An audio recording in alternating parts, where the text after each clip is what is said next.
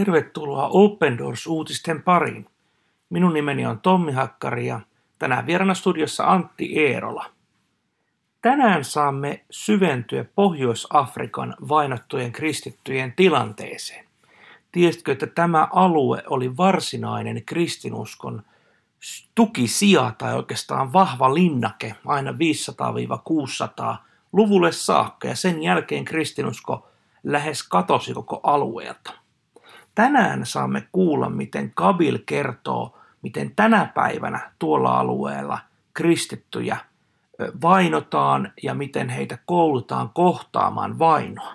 Tämä hyvin mielenkiintoinen artikkeli on julkaistu myös opendoors.fi-sivulla. Teestän myös, että maailmassa on peräti 260 miljoonaa kristittyä, jotka kokevat vakavaa vainoa yhden nimen, Jeesus-nimen tähden. Mutta nyt Kabinin tarinan pariin. Seurakuntien elinehto on uusien uskovien opetuslapseuttaminen. Vastakääntyneet häviävät vainotusta kirkosta, jos heitä ei opetuslapseuteta. Pohjois-afrikkalainen kapil kouluttaa uusille kristityille opettajia. Muutokset, nä- muutokset näkyvät sekä seurakunnissa että uusien uskovien omassa elämässä. Oletko joskus ihmetellyt, kuinka kirkko kasvaa – Yksi kasvun avaintekijöistä on uusien uskovien opetuslapseuttaminen, opettaminen Jeesuksen seuraajiksi sekä teoriassa että käytännön esimerkein. Tämä on totta myös Pohjois-Afrikan maissa. Pohjois-afrikkalaista Gabilia, nimi muutettu, voisi kutsua vaikka 21. vuosisadan Paavaliksi. Hän on omistanut elämänsä uusien uskovien opettajien kouluttamiseen – hän on luonut Pohjois-Afrikan seurakuntiin kouluttajien verkoston ja opetuslapseuskurssilla opiskelee tällä hetkellä noin 350 ihmistä. 40 oleva Gabil kääntyi islamista kristinuskoon vuonna 2004. Maltillinen islamilainen perhe ei suhtautunut aluksi kovinkaan vihamielisesti pojan kääntymykseen. Vuosien 2008 ja 2009 aikana alkoivat kuitenkin isot ongelmat ja minun oli tehtävä vaikea valinta perheen ja Jeesuksen välillä. Päätin seurata Herraa ja luopua perheestäni. Vieläkään minulla ei ole mitään yhteyttä äitiini. Joskus harvoin olen yhteydessä veljiini ja sisariini. Mikä muu ei ole sen elämän arvoista, jonka Jeesus antoi minulle, Kabil sanoo.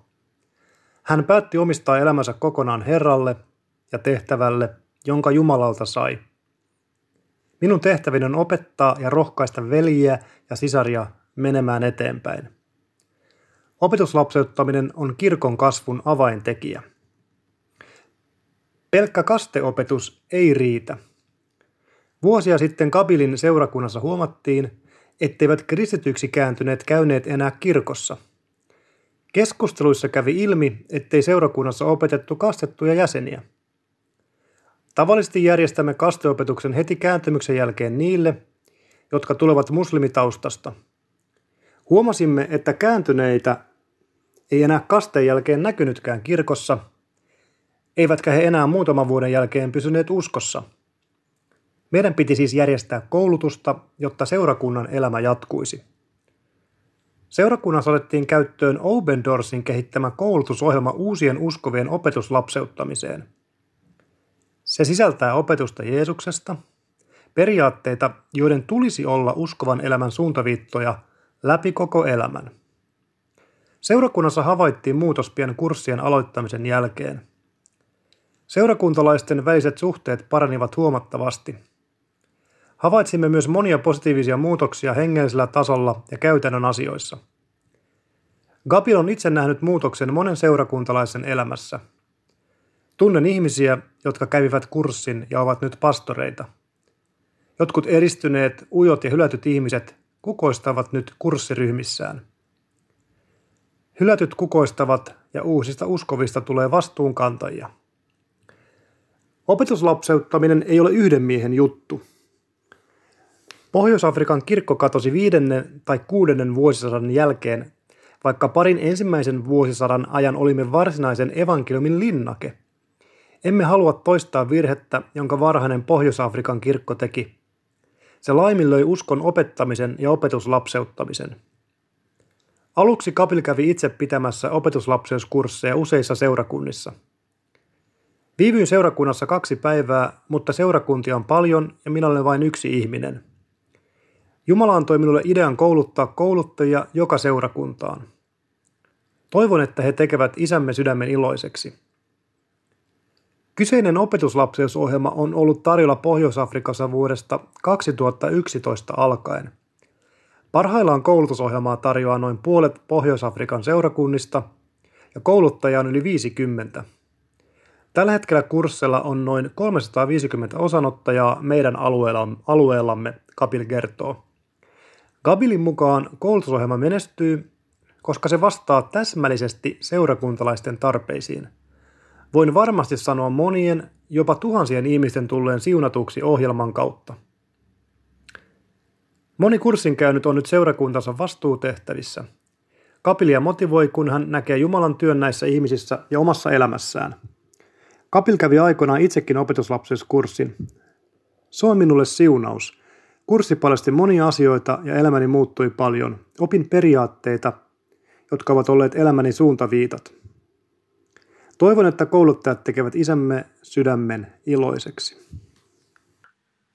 Tarvitsemme todella toistemme tukea ja opetuslapseuttamista. Niin, me emme todellakaan selviä yksin ja Pohjois-Afrikan kristithän ovat hyvä esimerkki siitä, miten vaikeissa olosuhteissa kirkko kuitenkin kasvaa. Tämä on aivan valtava upea juttu ja tästä voimme varmasti myös Suomeen ottaa paljon oppia. Joo, tässä Kabilin tarinassa tulee niin koskettavalla tavalla esiin se, että kuinka hän on omistanut elämänsä uusien uskovien opettajien kouluttamiseen. Ja, ja koskettaa myös se, että kuinka hän ja moni muukin hänen hänen kaltaisensa muslimin maailmassa on joutunut luopumaan perheestään. On, sitä on, on, on vaikea kuvitella, miltä se voi vaan tuntua. Ja, ja silti hän toteaa, että mikään muu ei ole sen elämän arvosta, jonka Jeesus antoi minulle. Ja tästä tulee ehkä tämmöinen lohdunkin sana tuolta raamatusta, että jokainen, joka minun nimeni tähden on luopunut talostaan, veljistään tai sisaristaan, isästään, äidistään tai lapsistaan – tai pelloistaan, saa satakertaisesti takaisin ja perii iankaikkisen elämän. Tämä on myös sellainen lohdullinen sana niille, jotka tämmöisen asian kanssa ikään kuin sitten joutuu elämään jotkut jopa läpi elämänsä, että ei ole enää sitä tuttua perhettä siinä lähellä. Niin, oman perheen hylkääminen on varmaan yksi traagisimmista seuraamuksista, mitä vainotut siskomme ja veljemme joutuvat kohtaamaan he todella joutuvat koko oman yhteisönsä ulkopuolelle ja näin ovat todella turvattomassa asemassa. Voidaankin sanoa, että seurakunta ja meidän muiden kristittyjen tuki on heidän ainut perheensä. Niin voimme ajatella näin, että me olemme vainottujen kristittyjen perhettä. Niin, Kapilinkin seurakunnassa huomattiin, että pelkkä kasteopetus ei, ei riitä. Ja tässä ehkä tulee tämmöinen ajatus mieleen, mieleen ihan sieltä Jeesuksen päivistäkin, että hänen seurassaan oli pitkän aikaa nämä opetuslapset oppimassa ihan tietyllä tavalla käytännönkin ja opetuksen kautta, että mitä on olla Jeesuksen seuraaja.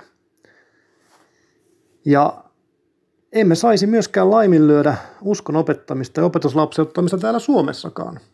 Se pitää aina muistaa ja se on myös hieno asia, että täällä